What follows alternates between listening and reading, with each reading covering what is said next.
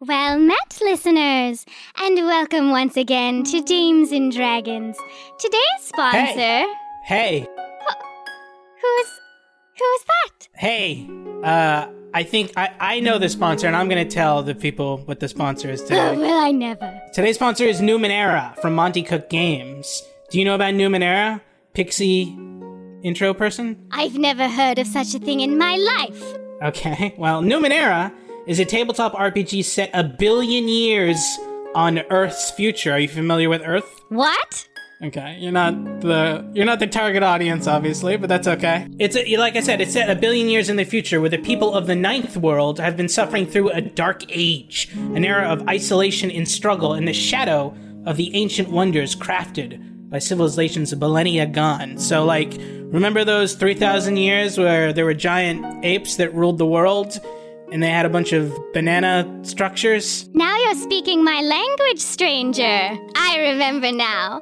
Numenera broke records with its Kickstarter five years ago and has since come out with dozens of products detailing the vibrant Ninth World. Yeah, and now Numenera 2 is on Kickstarter. This is not a new edition of Numenera. These are new core books that will replace the existing books, but they are backwards compatible, so you'll be able to use your old Numenera books along with this new stuff. Numenera Discovery is a fresh take on the existing core book. You'll have more options and clearer rules. Numenera Destiny will give you new things to do with your discoveries from ancient civilizations and new and epic ways to structure your campaigns. And perhaps best of all, Numenera Destiny will offer three new character types and a number of new descriptors and foci geared toward its innovative style of play. The Kickstarter is live right now, so you can visit mymcg.info slash DST podcast to go check it out. That's mymcg.info slash DST podcast. And now, be gone. Let us begin a new episode of Dames and Dragons. I'll give you something to talk about. Anyway, that's the curse that Sophia has put on us. She won't stop singing it, and we are all cursed. I've never heard that song. Are you kidding me? Look No. up Shania Twain. Are you literally not kidding? No, I'm not kidding. I've actually never heard it. Get out! When did it? When was it popular? Like in like when we were kids. Okay, well, that was during the period of time where all I listened to was Christian rock. so I missed Yeah, like a but, whole like, generation of music. Shania Twain was an honorary Christian. rock. Yeah, she could fit into that category. If you haven't heard Shania Twain, like you aren't. I probably alive. have heard. I probably have heard some of her songs, but I haven't heard that one. Well, now you have. oh, this is truly she a curse. also she also did makes me feel like a woman or I feel like a woman. oh yeah, yeah, yeah. Feel like a woman. I feel like a woman. uh, uh. this is nothing. This is not an intro. I think I have heard that one. Oh, Is that in the song? yeah. No, it's Yep. not. Let's play D and D.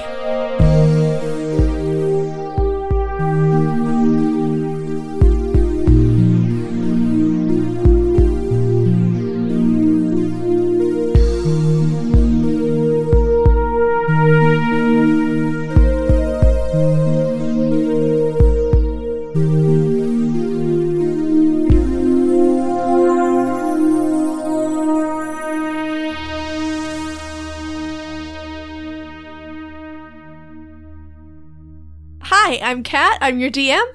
Hi, I'm Noelle, and I play Fran, who's a Genasi wizard. Level six. Wait, right? Yeah. Yes, level six. Hello, I'm Caitlin. I play Corbin. He's a human. He's a druid. Stop looking at me, Noah. He's level six. That's the most subdued and yet somehow also the most disturbing intro you've ever done. Thank you. yeah, you're welcome. Hello, I'm Sophia, and I play like a tiefling paladin, level six. nice. Six six six. Ooh. Luckily, there's also another level six with you, so it's six six six six, and that's Oh, fine. Okay. All right. So last time you guys climbed a mountain. Why were you climbing a mountain? To hug the mountain. To envelop that mountain. You know what? We just have Okay. to keep reusing the same jokes until they're dead. And then people will think it's our joke and they won't remember the Yeah. early 2000s At all. YTM and D. Yeah. No, they just won't remember the early 2000s period. Uh, okay. Uh, you, Only 90s kids remember. only 90s kids remember the mountain.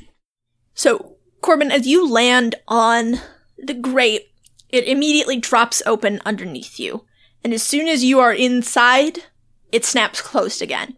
Just after that has happened, you hear, Aw, jeez. Aw, jeez. Aw, Marty! Another bird got in! Uh, what do you do? Uh, I act like a bird and I caw and I try and fly out and flap my wings vigorously. So the grate is just slightly too small for you to get through. Okay. you feel like maybe if you had some time to wiggle, you might be able to get through, but just as you're thinking that, a guard comes in, followed closely by a second guard. They're both wearing heavy black cloaks and purple and black tabards with a broken tower symbol on them. So the guard who comes in first, he sighs and he takes off his big black cloak. He says, I don't get why you're so scared of him. Ah, come here, come here, little birdie. And he starts approaching you with his cloak spread out. Uh, mean- meanwhile, the other one is saying, Oh, they're creepy. I I don't know how they keep getting in here. Aren't they supposed to be smart? Marty, he approaches you. He comes up the spiral staircases that goes down this cistern towards up to where you are by the grate. Here, birdie, birdie. And he's holding out his cloak to try and catch you. I'm gonna have you make a dexterity save. That is. Oh, wait. I still have. I cast my stealth thing a little while ago, didn't I? Mm-hmm. yeah, you did. Okay, so then I got 20, but not natural, obviously. That is just not quite enough. Uh, m- with his big black cloak, Marty is able to scoop you up into it, and he wraps you up in his cloak. And uh, you can hear just outside of this muffled, soft world that you are now encased in. Ah, just, just open the grate and send it back out. It's cold out there. That's Marty talking. He says, "Oh, poor old fellow. Probably just landed on the grate 'cause it's warm. Look at him. He's a runt." I make that exact noise. probably got shut out when we closed up the aviary for the storm.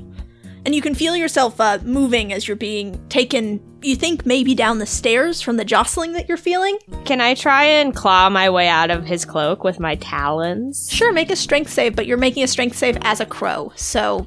Okay. Well, I rolled a 10. No, no, not even close. As you're, you're struggling, Marty wraps the cloak a little bit tighter around you so that you're swaddled like a little baby and you can't move your wings or talons anymore. Ugh. I snap my beak. Ah, Marty, where are you going? Ah, Marty! And you hear that voice fading as you're carried like this for a little bit. And when f- the cloak is finally unwrapped enough for you to like stick your head out and get a look around, Marty has you cradled under one arm as he is rummaging through a little bag in what looks like a kitchen.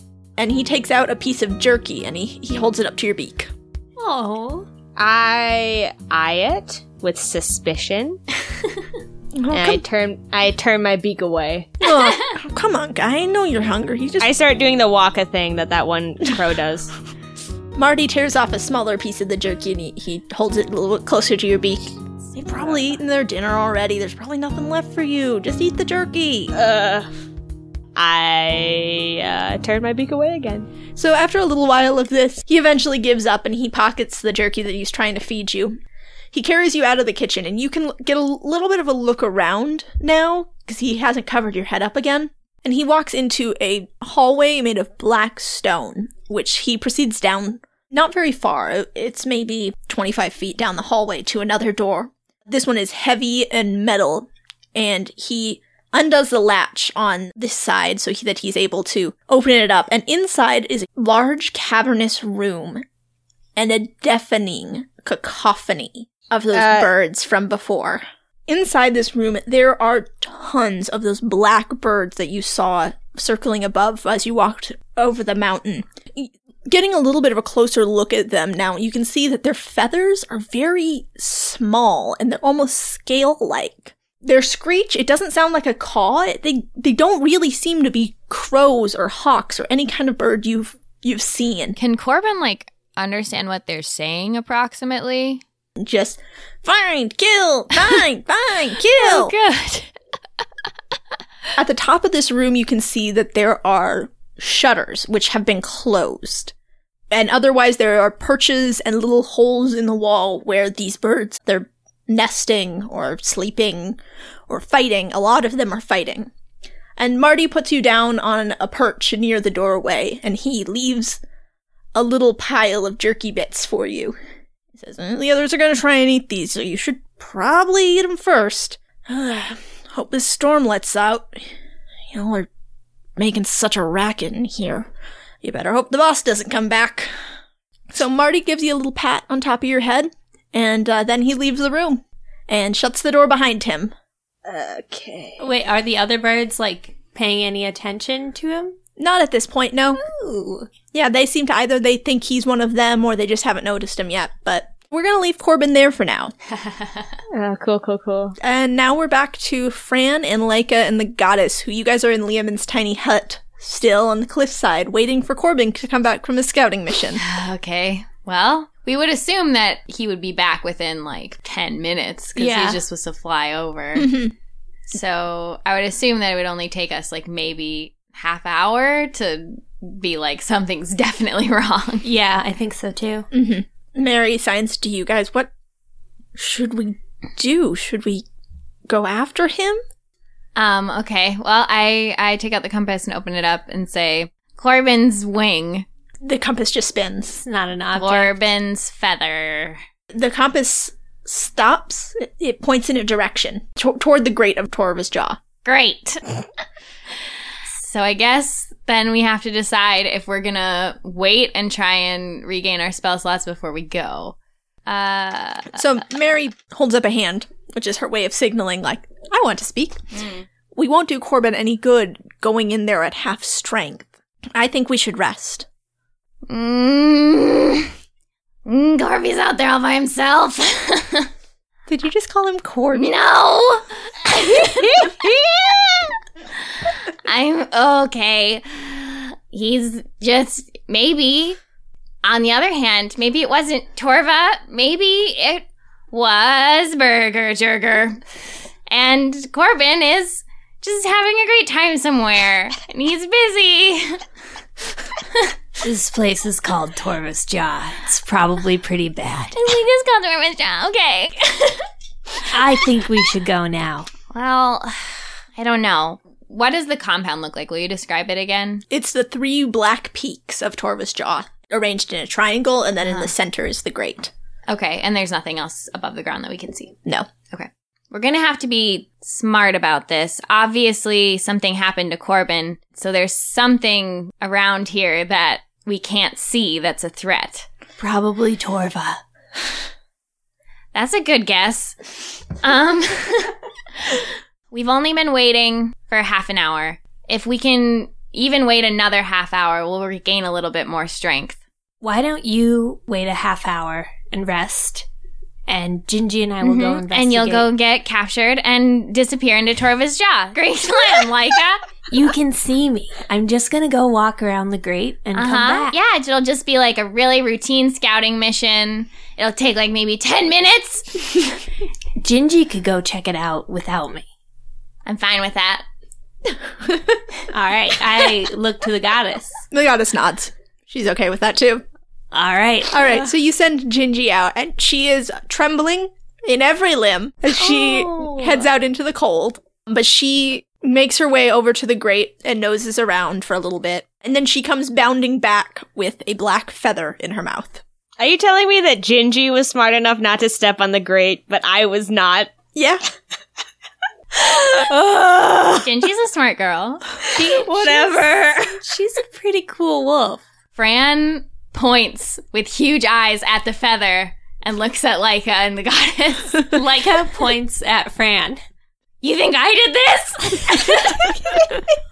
the goddess signs. Well, now we know what the compass was pointing at. Oh. So Corbin's probably being brutally murdered Murdered! right now. Mary chimes in and signs, We don't know that. He might just be being tortured. Good point. oh, okay.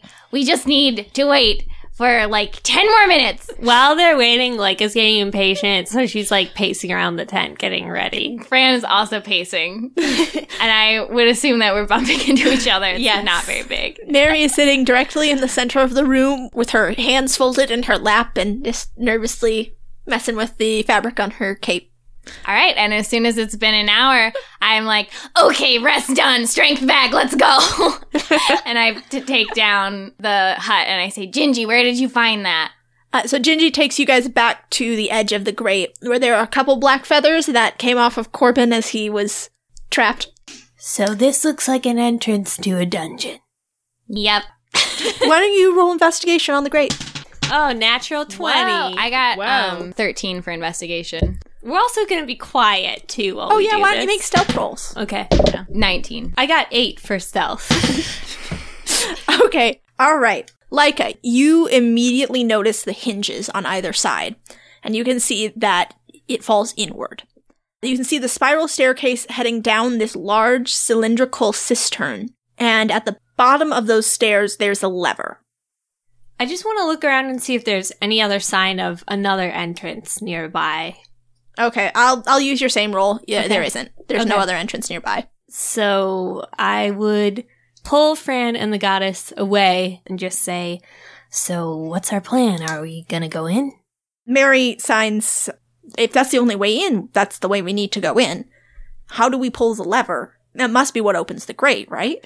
I think that somebody needs to become a human fart. That's not a bad idea. I don't volunteer. um, yeah, I'll do it. That's fine. So, yeah, I cast gaseous form on myself and I dissolve into a cloud. Okay. Where uh, do you just go down to the bottom of the cistern? Um, Can you manipulate things as a gaseous cloud? I sure can't, but I'm probably gonna like look around a little bit first. Okay, sure. So I go down there and like, what do I see? Are there like tunnels going different directions? There is one hallway headed straight ahead of you from the bottom of the staircase. And you can see that there is a room beyond it. Mm, okay. Well, I'm gonna go Okay. um and I'm gonna stay on the floor okay. and go towards the corner. Okay. Okay. So you stay you stay out of the way. yeah. What you see when you get to the doorway is not a maniacal lair. You don't see traps, you don't see monsters. You see a war room.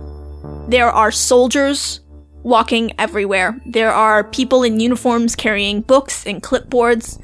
Ahead of you there is a obsidian throne with a golden sword sticking out of the back. And in front of that there is a map of the world with broken tower tokens scattered across it. What are they? What are they? What are they wearing? Um, but like, are they dressed in like Torva? Yeah. So all of the soldiers that walk past, and as you're looking at them, I say soldiers, but they're not the fighting soldiers.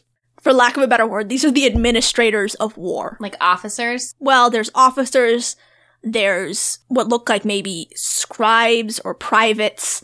They're all wearing black and dark purple tabards over black shirts and pants and boots. And the tabards all have a black broken tower emblazoned on the front and back. Are they mostly human? Mostly, yes. it's it's mostly human, large portion of elves. Okay. Do I hear people talking about things? Yeah. Uh, roll a perception check. That's a 14. Okay. So you see one guard who is standing on the opposite side of this archway, and he is muttering to himself. He's saying, "Ah, "Goddamn, Marty, where'd he go? Fucker's probably skipped out on me, saving a baby bird my ass." Oh. I am like, hmm. Yeah, that's all you hear though. You Okay. can't you can't make out any other conversations. Do I see any like vents or pipes? No.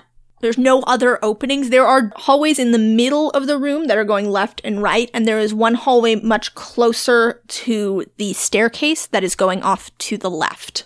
Okay. Um, and there is a small door to the right of the throne.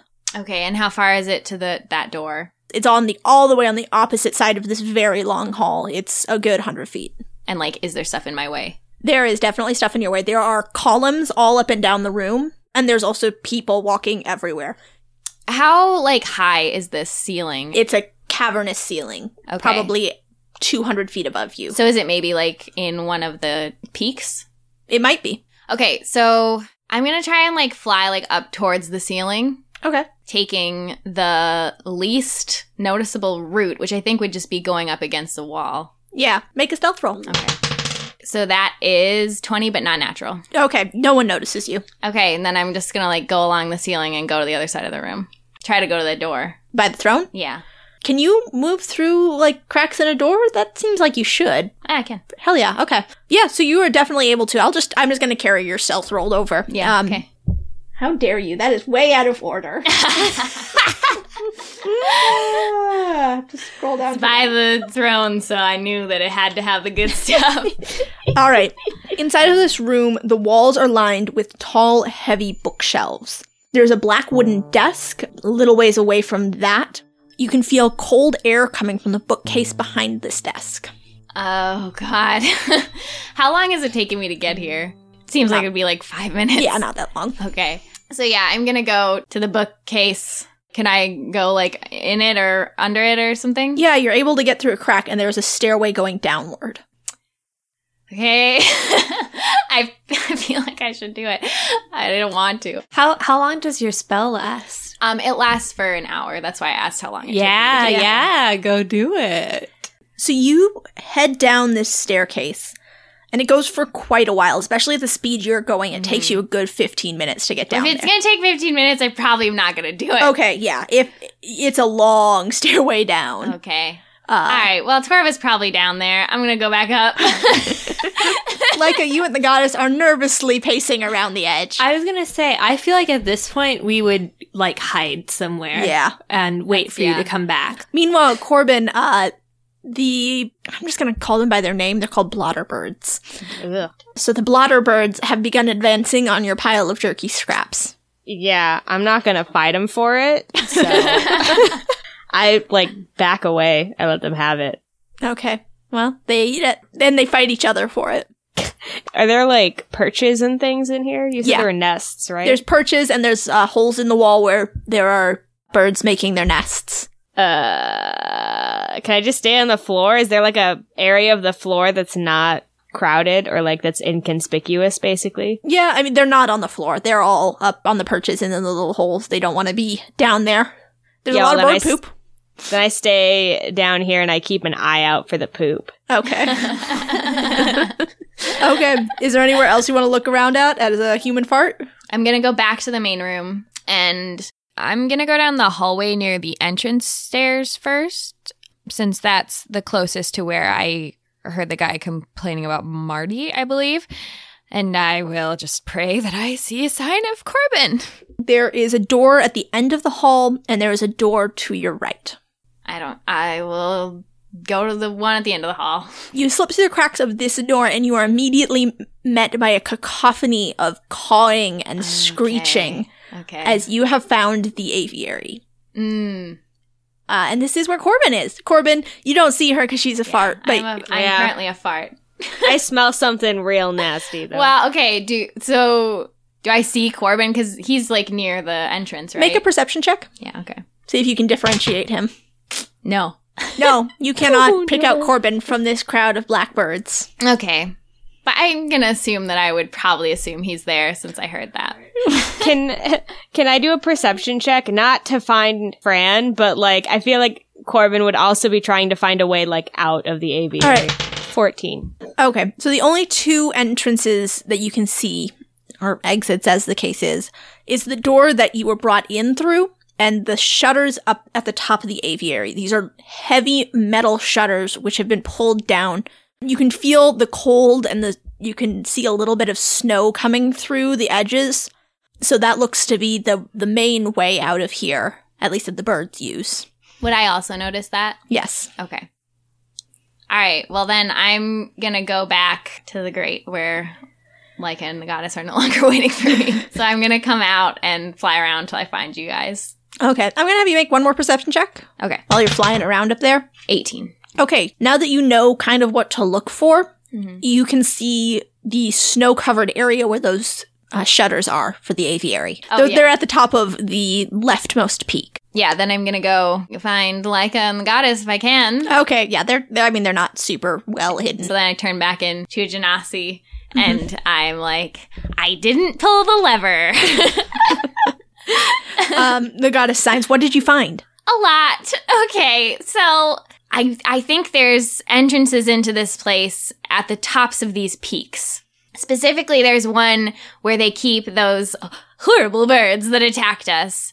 And when I was in there, I overheard some weird guy mumbling about how his friend had rescued a baby bird. So I can only assume that that means Corbin's in that room with the horrible birds. I didn't see him in there, but also I tell them the rest of everything I saw. Okay. So, did you say cool golden sword on a throne? Like a focus. Anyway, Corbin, um, The goddess signs. Is can we open those shutters from the outside? if we open those shutters, those were the birds that were Mm. scouting for us. So, if we're looking for Corbin in there, they might alert the guards to our presence as soon as we get in.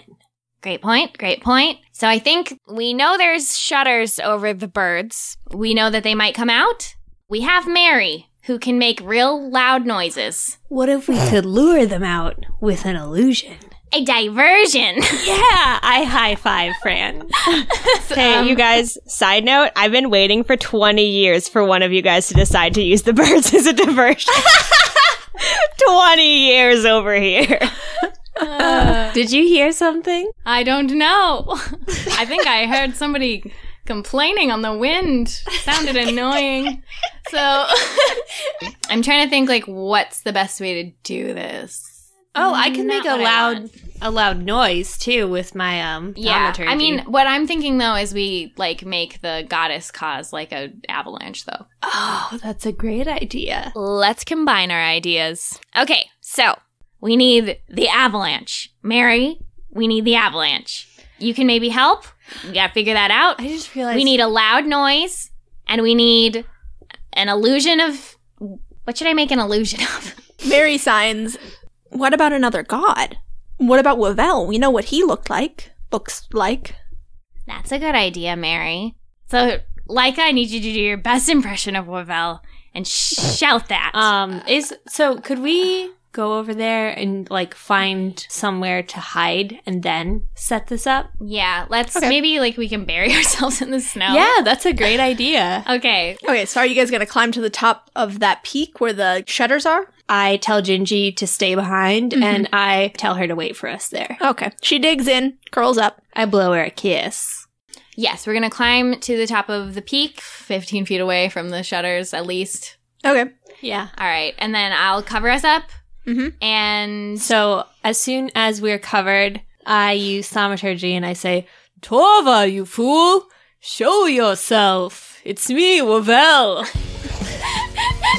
Sorry, Wavell. okay, and then I hold Mary's hand and I use shape water as kind of as far down the mountain as I can see on the other side of the peak away from us.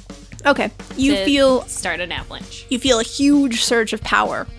And it feels very controlled in a way that it hasn't before. Oh. And you start an avalanche. It begins rumbling down the mountain, and two guards come out from the grate. And they're looking around, uh, and suddenly they see this avalanche that started, and they run back inside. And a few minutes later, the shutters are flung open, and hundreds of these blackbirds come pouring out past you. Okay, I'm gonna create around where the avalanche was. I'm gonna create an illusion of Wavel like coming out of the snow and then like jumping like kind of like into the avalanche to like slide away. Right. Like, Yeah. is, is he kind of surfing down Yes. the avalanche? Like Yes. snowboarding down? Yes. it? Like Yes. SSX3 style? Yes. Does he look really cool? Um, he looks bombastic. Does he have like long beachy hair? No, he has. He's bald. That Wobel is bald. He's bald. What does his snowboard look like? He doesn't have a snowboard. It's It's a magic snowboard. like Jesus. walking on snow. Okay. um, A miracle. Nobody can do it. The blotterbirds, they fly after the illusion. And Corbin, from your perspective, the shutters have just been thrown open suddenly as a guard ran into the room and pulled a lever on the wall. And all of the birds flew out. It is still snowing outside, so a huge gust of wind and snow blows in and chills you to your little birdie bones, Corbin. Oh. Uh, I I fly out with the other birds. I I like I don't go in their mass, Mm-hmm. but I fly after them. Like I'm a little runt trying to keep up with like my adult friends. Uh-huh. All right, we need to go in now though, because a bunch of people just left. Yeah. Do I see them? Uh, I think as soon as the birds are even a little bit like not paying attention to us and far away, we come out of the snow. Yeah. Okay. Yeah, and Corbin, you can see them once they come out of the snow. They're not trying to hide. Oh, Okay. Okay. I And we're like um, back into hell, boy. okay, so Corbin, as you fly out after these blotter birds, uh, because you're trailing behind them, you see Fran and Leica and Mary pop out of the snow. Do you fly? Uh, they are on the side of the mountain just below where the shutters were. Do you Okay. fly down to them? "Hmm?" Hell's yeah. Hells yeah. Okay. Yeah, I go right for them. Do you turn back into a human? Uh, at the very last second, I I like launch at them in human form. Uh-huh. Ah, uh, Mary tries to catch you in a hug, but is bowled over immediately. Ah, Thanks, Mary. Fran jumps onto them and shouts into your ear, I'm so happy you're safe, but we need to go back into danger. I start to cry. Leica tries to pick all of them up in group hug. Please make a roll for hugging. All of us? No, no, just Leica. Uh, what's Okay. my uh, modifier on that? Uh, it's your strength modifier. Okay. Uh, that's a 16. you are able to pick them up in a group hug. oh my god. And then I uh, say cast Featherfall, and I'm gonna jump us all into the shutters.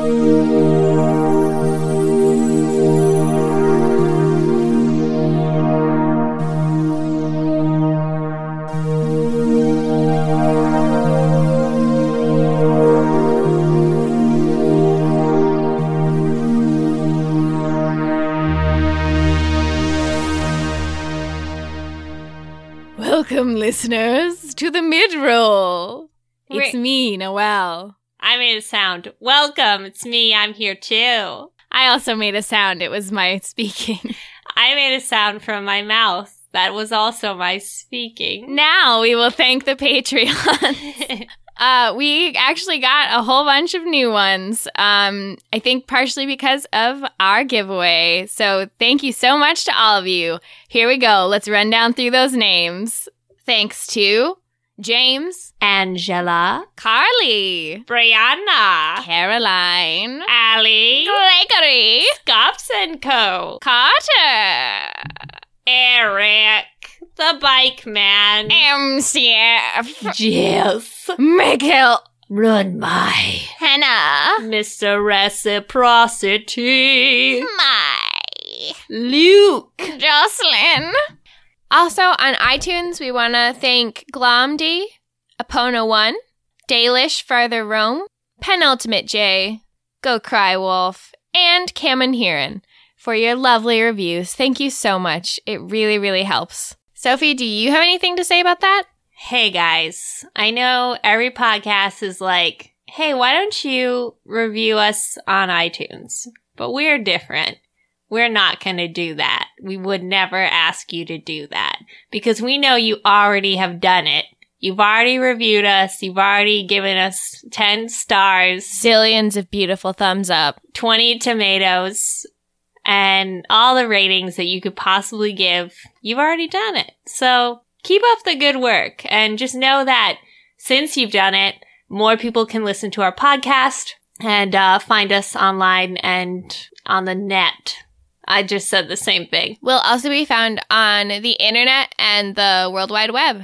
And the Nidosphere. I also wanted to point out to you guys that there are going to be some maps available for this episode, and we'll be posting those up on social media, so check those out. And at last, the giveaway. is complete. My god, my lord! A winner has risen above the horde. Who is they? Our grand prize winner, who's going to get to design a character for Arc 3 and will receive a handmade dice bag, among other things, is Rob, Rob. from Patreon. Second place went to Lillian, and third place went to Angela. But thank you so much to everyone who entered. We really appreciate your support, whether that was through Patreon or through telling your friends. And we wish you all the best of luck in our next giveaway, which who knows when that will be, but I suggest that you start doing the dark rites right now. Yes, draw the circle, Light the candles, bring the salt, cast the spell. magic. And next, I want to have a word from our sponsor and a word from the man who communicates with our sponsor, Rudy Basso of Don't Split the Podcast Network, Have Spellbook Will Travel podcast, and Game O'Clock podcast. Hello, Hello, Rudy. that's me. Hi, Noel. How are you? I'm great. Welcome to the middle of this episode. What do you think of this episode? I think it, like all episodes, is fantastic. Great answer from a man who doesn't know what episode is going to be posted. Thank you, thank you, thank you. So, who's our who's our sponsor this uh, fateful evening? Today it is Cobalt Press. Cobalt Press. Yeah. Cobalt Press is a, a third party design company. They make a lot of 5e products. Sometimes they work on official Wizards of the Coast products. They recently launched a Patreon, which is a bit different. Uh, it's kind of like a magazine subscription.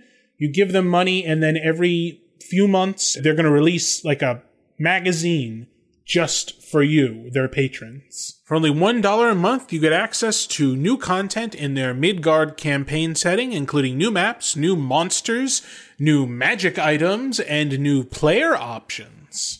And if you bump up your pledge to $3, you will have access to the Clattering Keep. So, what is the clattering keep, Rudy? The Clattering Keep is a warlock lair, which is a special thing they're doing with their Patreon. It's a short 5e adventure.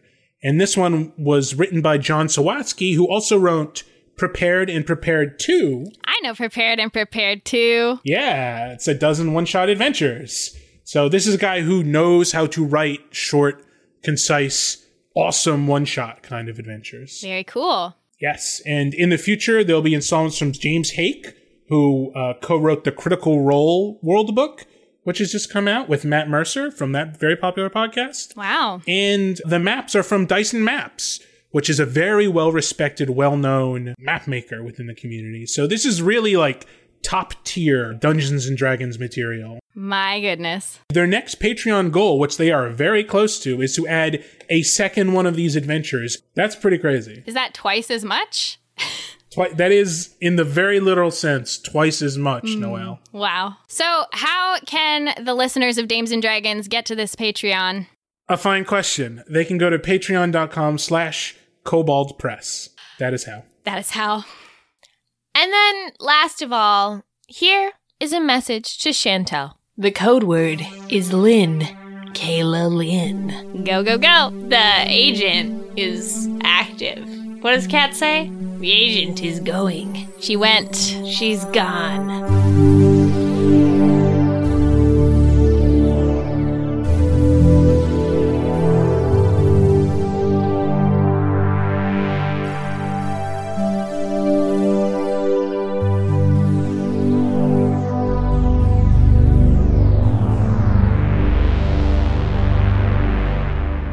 So, we feather fall in. Is that guy still down there? Uh, no, he's run out, so you are now alone in the aviary. Fran is shaking. okay. She grabs Corbin by the shoulders and says, What did they do to you? What did you do last night? What's going on? um uh I barfed and and they didn't do anything actually cuz I was very smart. Are and I you stayed sure you there. barfed? Yeah. I fucking barfed. Out of fear. It's Corbin. And I hug him. Corbin, can you cast that stealth spell on us again?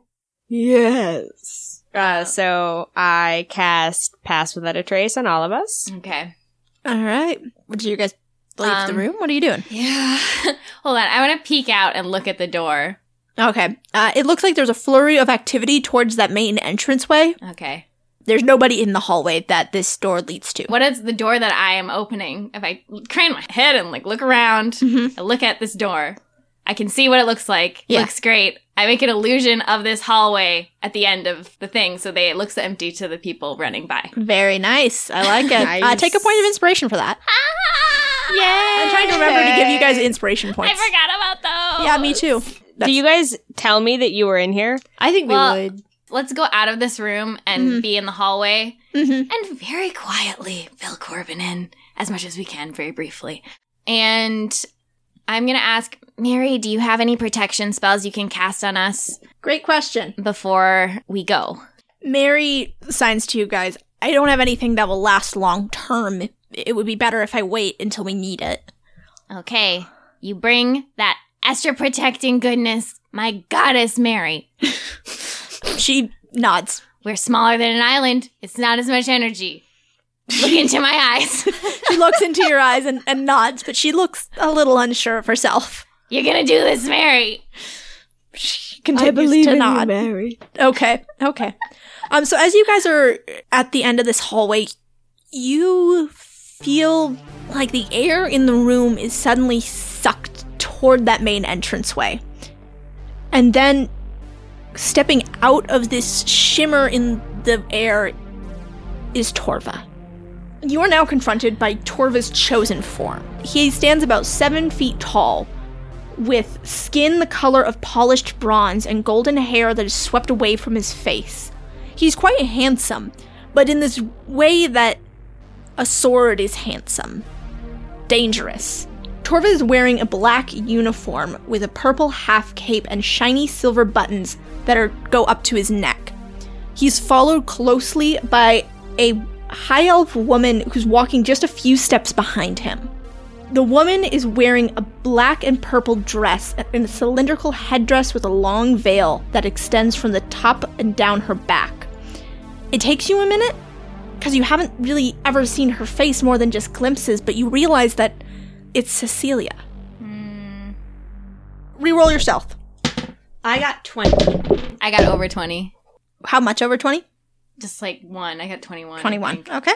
I got 26. Okay. Okay. As Torva and Cecilia are walking past this hallway, Cecilia looks down it and she looks directly at you guys behind the illusion. But she doesn't say anything. In fact, she gives an almost imperceptible shake of her head. Status report! Torva booms this and people just flood to him. One officer comes up next to him and says, We have troops in position. They've dug in on the north face and will be ready, ready to mobilize on your command. Give the order. Another agent comes up next to him on his other side. Our operations in Ilfra, Danmar, and Madria are proceeding according to plan. Excellent. Did the Grey Manacle know of our involvement? No, sir. Although your daughter's involvement with her Grey Manacle contact has proven problematic. Tell my daughter that if she sees that rat faced half elf again, I will personally remove his skin from his flesh. Yes, sir. And where's Phelan? He's still out in the red fields, sir. Our scouts found another piece of the island crashed there. Our calculations on the blast radius must have been off. I don't care. Tell him to come find me. Yes, sir. Where? And before this poor officer can finish her question, the air is sucked through again, and Torva steps through. Cecilia follows closely behind him. And he disappears? Yeah. What? Whoa. so much information! Okay. Ah. okay. Um. All right. And so, what are the rest of the guards doing now? Oh, they're all sort of scurrying around now. Uh, People have leapt to action where they were walking before. Now they're s- running. Someone you hear as they pass by, they say, "Should we tell him about the uh, disturbance outside?" And the other one says, "Absolutely not. If we can contain that threat before he finds out, then that will be better for us." Useful. Yes, I think. Hold on. I have disguise self. yeah, like impersonate officers, right? Star Wars style stormtroopers. I got a bad feeling about this. We're all fine here. I'm a little short for a Torva army man. I can't live like this. Okay. Um. Maybe have the goddess put her hand on you while you're trying to disguise yourself. Oh, like yeah. Okay. I am going to disguise myself into a tall, beautiful soldier. And um, I look a little bit like Phelan, but not exactly like him. Okay. Like people wouldn't mistake me for him, but like he looks good. Like Right. Okay. So I'm gonna, yeah, I'll, I'll hold out my hand to Mary and say, Mhm. "All right, I'm gonna disguise myself into one of the soldiers. Can you see if you can multiply the effect and maybe have us turn into different things? And I'm thinking I would like us to look like different soldiers. okay. Well, let's see what she can do. and if I can't make us look that different, that's okay, as long as our clothes look different. Natural 20. Whoa. Yeah. So Mary, she squeezes your hand and uniforms materialize on Corbin, Leica, and herself. And while she isn't able to alter their faces too much, you are all now disguised as soldiers of Torva. do I look like Phelan? You, because you were directing it, you were able to uh, shape your own face into looking like Phelan. Yes. Which is probably the most Oh. important because you are you stand out yeah, like a blue exactly. thumb. I, yes, exactly. Like the rest of them could conceivably maybe exist. Leica's not great, but Can I cover my head? Was anyone wearing like a mask or helm at all? you guys didn't see it, but Marty was wearing a cloak. Can I use my hair to braid around my horns so it covers them and I look like I just have a really elaborate. red. That's fine. They won't notice that. I'm going to do my hair quick. Okay. uh, the goddess helps you do your hair. All right. And I'm just going to say I have a bad sunburn. Fran, do you want to help me do my hair? Fran um like pushes your face away, like as if she's helping, but she just kind of pushes you towards the wall. That's fair. All right, we are now disguised. Are, are people walking in like units, or are they just running around willy nilly? looks like mostly people are walking in ones and twos, maybe a couple threes. It doesn't seem to be there's much pattern. Okay, all right, so we can just basically go. Yeah, you can just go. Okay, so then I'm going to wait till there's not anybody walking in front of us and then vanish my illusion that I have in front of the. Oh yeah, yeah, yeah, the wall illusion. Yeah, yeah, yeah. Is there Hold anything on. that like soldiers are saying to each other, like a flamey oh my good hotman? Uh, no, actually, since Torva came and left, they haven't really been speaking much at all to each Okay. other. They're all sort of in terrified silence. Oh, same. Perfect. we fit right in. Yeah. um, Nobody feels like they belong here. What are we looking for exactly? We're looking for the vessel. You're looking for the cloak to hide the goddess, and you're looking Yes. for the vessel of Vioni. So I know that there's like a secret entrance, Mm-hmm. and that's probably where Torva would hide things. Did we want to get uniforms or do we just want to go? I mean, we can just go, but like if it takes us longer than an hour, this will run out. We should probably get real uniforms then. Yeah. Wait, is there there's another door in this hallway, isn't there? Yeah. We should go down that door first. Okay. Inside uh, the store, there is a large kitchen with several fireplaces that have pots of food hanging over them. There is nobody in here at the moment, although it looks like there is food cooking for tomorrow morning's meal. And there's no other entrance or exit. There is. There's another uh, door at the opposite side of this room. All right, let's look in there. All right, this looks like this is the galley. There are three long tables with benches at them, and then at the front of the room, there is a raised platform with a smaller table with golden place settings and chairs cushioned in velvet. Do those place settings look valuable? They're made of gold. I'm not. Uh, Oh, Leica looks at Corbin and is like uh, remembering her days of crime with Corbin and like then Corbin's- looks at the place settings. Corbin's doing the same thing. Is there anyone Corbin's thinking the around? same thoughts. uh, no, not at this moment. All right, I hold up in the Alright. bag of holding. We throw those on in. we dump them all in. Okay, okay. Then I put my hand in the middle so for you guys to like join in on a, a crime. No, I don't. I Yeah. look around for another exit to this room because I feel like the barracks are probably close to the mess hall. So I just high five Corbin? Corbin then and I say Yeah. crime. I say crime too. Uh, there is another exit out of this room. when you go down that way, it leads back to that main the main war room. There is a hallway directly across from you. Uh, the throne and the war table are to your left. Um, also, if you want to, you're a little bit closer now, so you can see a little more detail on that sword that's embedded in the back of the throne. Okay. Yeah. So you can see from here that the golden sword embedded in the back of the throne, it looks like it's pretty firmly in there. Like the stone, it's not just inserted, the stone has been formed around it. There is a ruby embedded in the pommel of the sword and flames engraved in the blade. It does not look like it can be removed easily. Is it a great sword? Yes.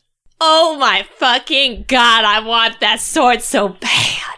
Um, I like turn to Mary and I'm like, does that look like something you'd use to cut off Torva's head? Mary shakes her head and then shrugs and signs. I don't know. I. No one ever told me what that sword looks like. Does it look like the perfect sword for me? It looks like a sword. It brings out your sunburn. Thank you. we wanted to look at the war table too. Sure. There's a little bit of a detour, but it's, I mean, people are stopping to look at the war table, you Yeah. Mm-hmm. know, and take notes or move pieces or things like that on there. I also take notes. Okay. I have parchment and shit. You just like pull it out of your bag. Yeah. Okay. Uh, so you take notes on what is there. I will show you. Oh, because I have this map. Uh, on the war table, there are broken tower tokens on the cities of Ilfra, Madria, and Danmar. There's also one in the Fara Mountains. From this map, you can finally see a good idea of the shape of this world. And you realize it's not quite the same as maps you've seen before. I'm going to have you guys roll intelligence checks. I'm dumb. I got over 20. Okay. I got also over 20. Okay, Fran and Corbin, you guys remember that map you guys saw way back in episode one when, oh. yeah, the tapestry that you had to burn in order to move on in your trials. And you're looking at this map and you realize the continents aren't shaped the same and they all seem a little bit smaller than you remember. Please let there be underwater cities. Global Please. warming, Please. climate change. So there are also broken tower tokens on the other two continents. There are three continents in this world. And there are broken tower tokens on the other two continents. On the western continent, there are tokens on the cities of Gallia, Kyre, and Voy, as well as an unlabeled spot in the middle of the southern desert.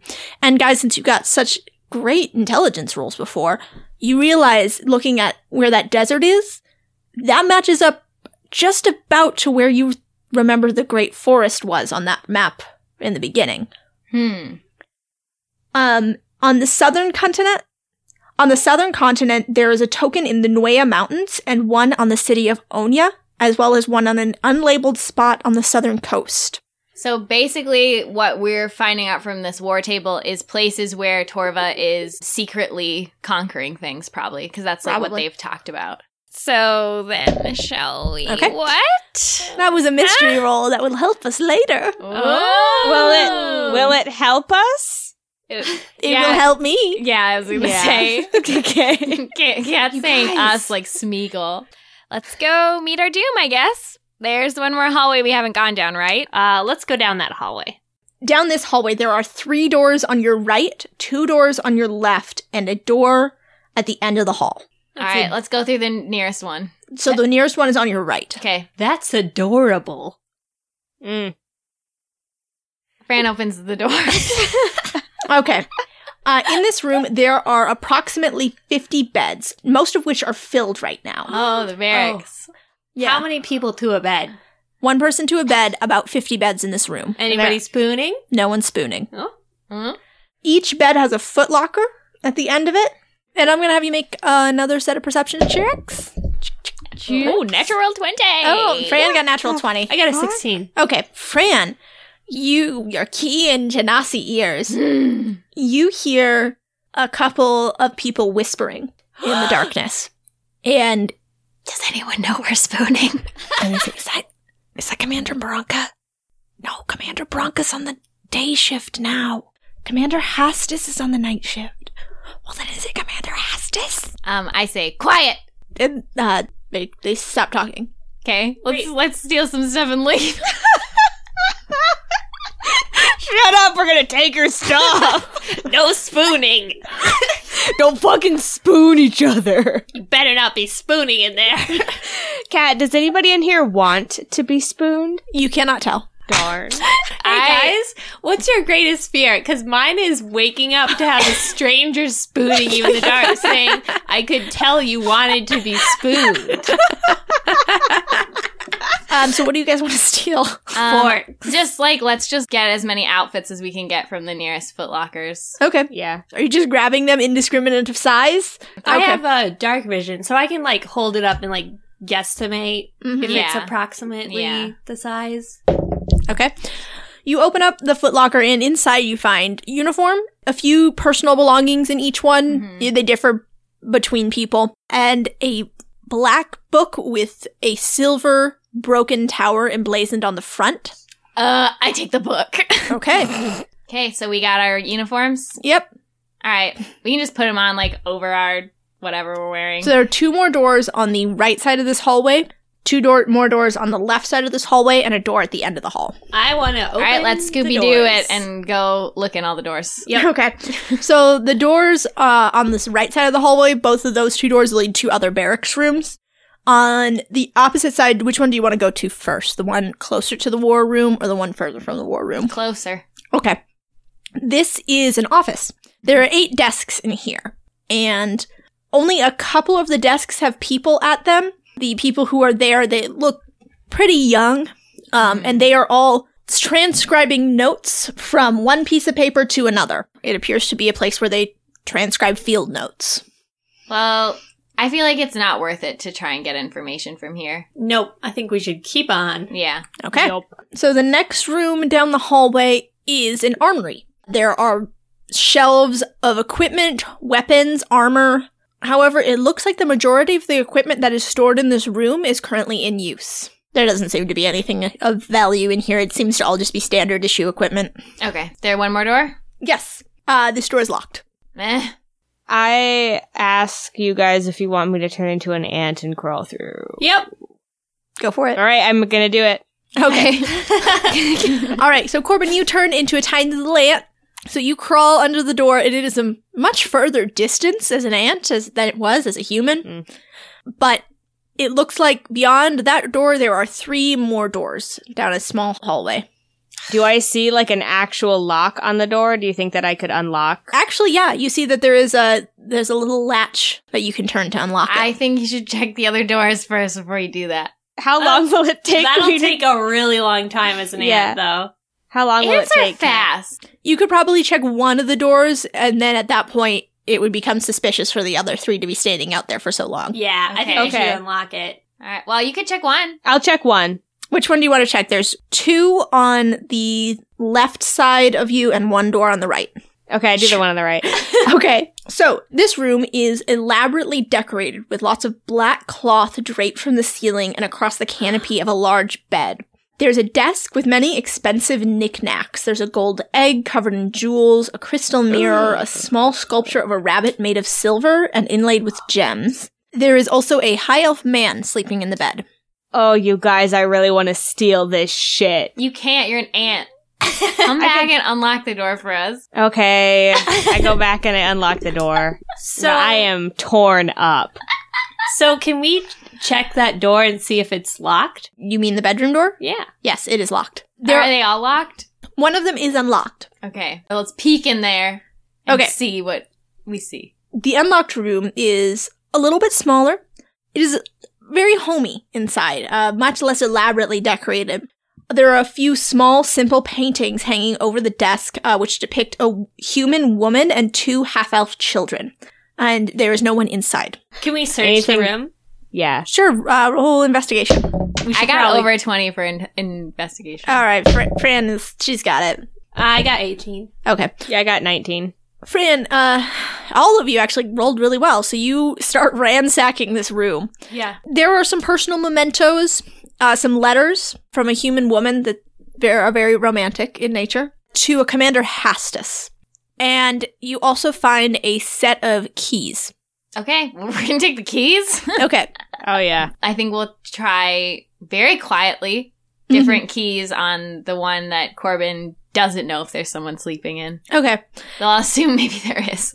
There's about a dozen keys on this ring, and uh, it, it takes you a, a couple minutes to figure out which is the right one. You start to open the door, and then you hear someone say, Excuse me! Um, and I say, "Oh, sorry, you don't need your room cleaned now." A human man storms to the door and rips it open. He says, What are you for doing here? We're the cleaning service. I'm so sorry, sir. What do we see in the room? Okay. In the room beyond, it is very sparsely decorated. There's a large bed and a desk similar to the other two rooms you've been in, but there is very little decoration in here. Forgive us, Commander. Idiots. I thought I told the cleaning service that I've switched to the morning shift. Get out of my sight. And he slams the door in your face. Okay. All right. I give Fran a thumbs up. We did it. Um, Fran is just still shaking. And She's like, "I hate this place so much." Okay. Do we need to go in the other room? Yes. We have the keys, though. Okay. Yeah, we're be still stealthy. still stealthy. All right. I'm gonna have you, if you're gonna try and sneak into this man's room while he's sleeping, please make another stealth set of stealth Yeah, check. That's fine. We still have plus ten though. Yeah. Yep. I got 23. 20. I got 21. And the goddess still did not do very well. you four unlock the next door and the rattling of the keys, it's a lot of noise. And then you, you try and hand the keys to Mary and she just drops them. Like it just says, room service. There's a a very loud yawn. And then an elven man with silvery white hair comes to the door. All he's wearing is uh, trousers. And Is he hot? Yeah, he's really hot. Oh, okay. Um, Damn. and he he yawns as he opens the door and looks at the four of you. and Goes, "You're not the normal cleaning service." We're new. There was a disturbance outside, so I think they went to go help somebody. Oh well. uh, Well, Val is attacked. What? Why He would, caused. hold on. He caused an avalanche outside. what is wrong with your skin? I have a sunburn. That is quite a sunburn. Look, s- it's so much time before I am supposed to be awake right now, and you look. He reaches into his pocket and then he hands each of you a silver piece, and he says, "Just, just tell Commander Bronca that you did your job." And he turns around and he Wait, before he does, I want to try and charm him to get him to leave. Okay, try and charm him. Commander Hostas is looking for you. A roll of persuasion check. 16. All right. He stops shutting the door in your face and he opens it up again and goes.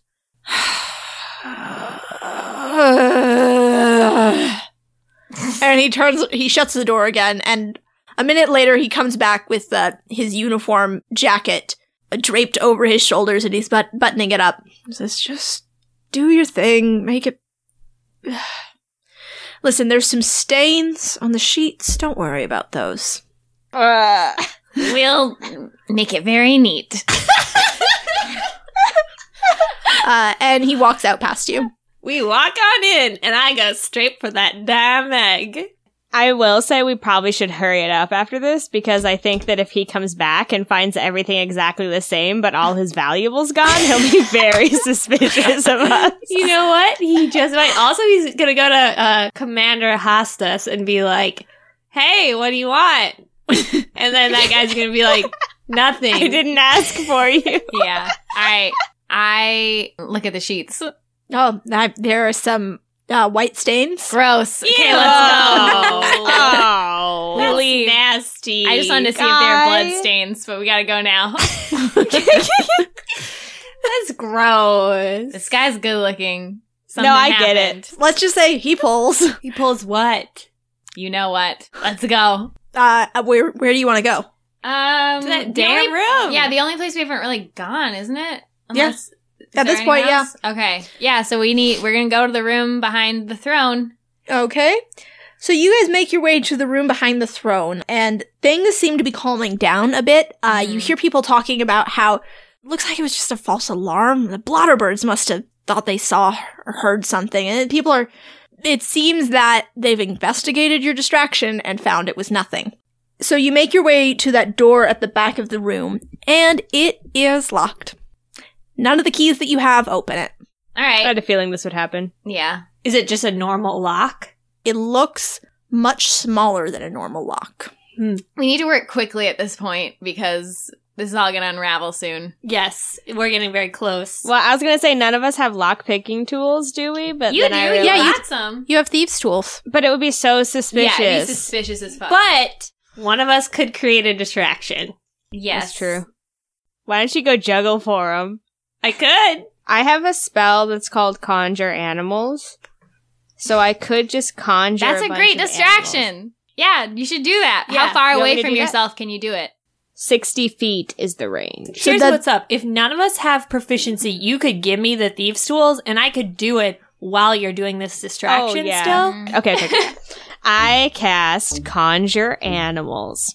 So I'm gonna I can cast two beasts of a challenge rating one or lower. So I'm gonna cast a brown bear to appear, and Okay. he's gonna be aimed at the hallway.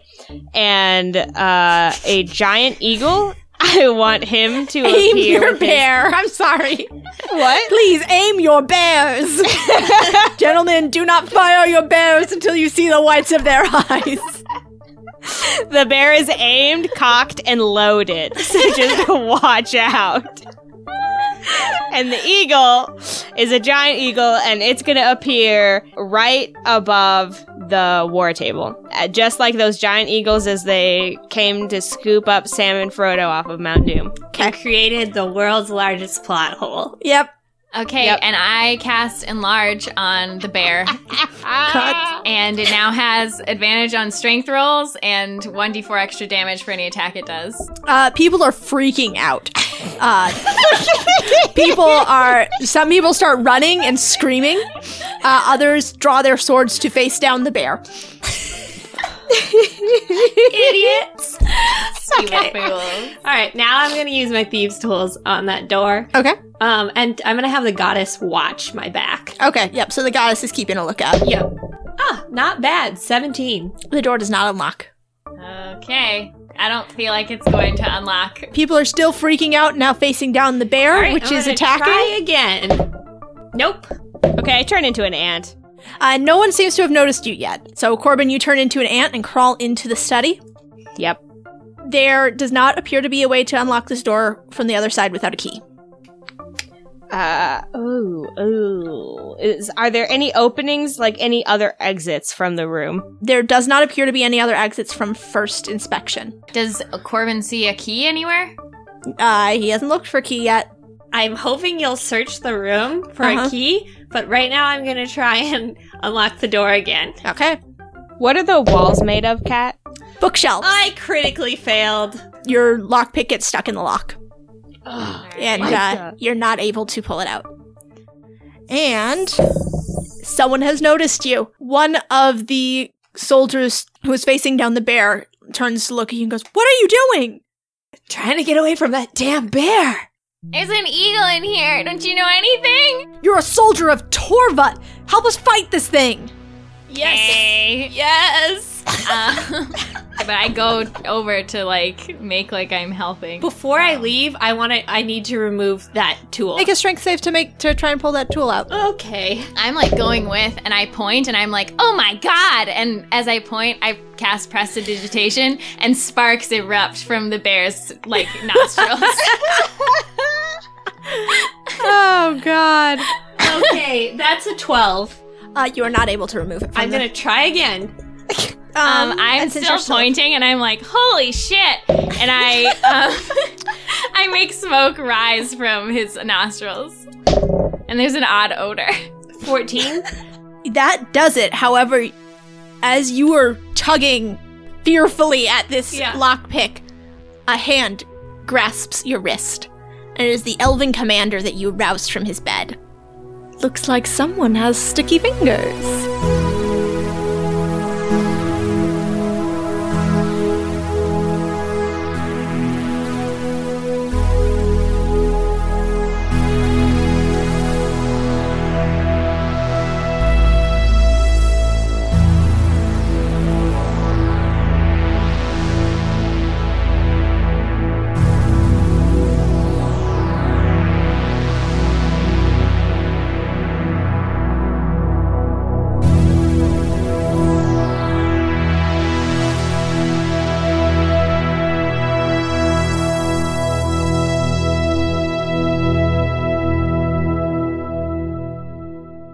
but in this way that a sword is handsome, dangerous. Bad. Sorry, I just imagine someone being like, I want to fuck that sword. Sophia, don't tell me Leica doesn't feel that sometimes she looks at a good sword. I don't want to talk about it.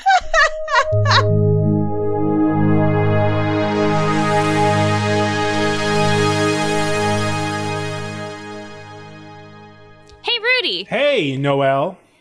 you're from a billion years in the future, right? Yes.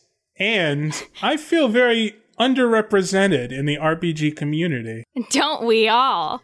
Well, I have good news for you, my friend. Is it very specific to my problem? Almost absurdly specific. Monty Cook Games, the creators of Numenera, are running a Kickstarter right now for Numenera 2.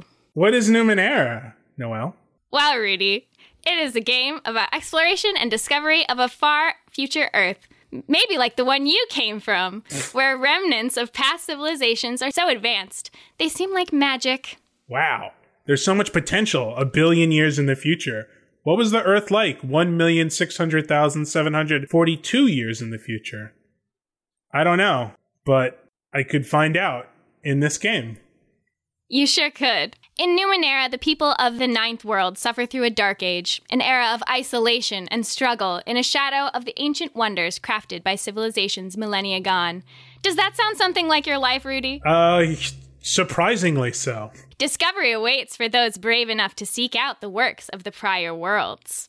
The Kickstarter is to sponsor two new books, Numenera Discovery and Numenera Destiny. These new core books will replace the existing core book, but it's not a new edition. All existing products are forward compatible. I know about this Kickstarter, and I know about both the books.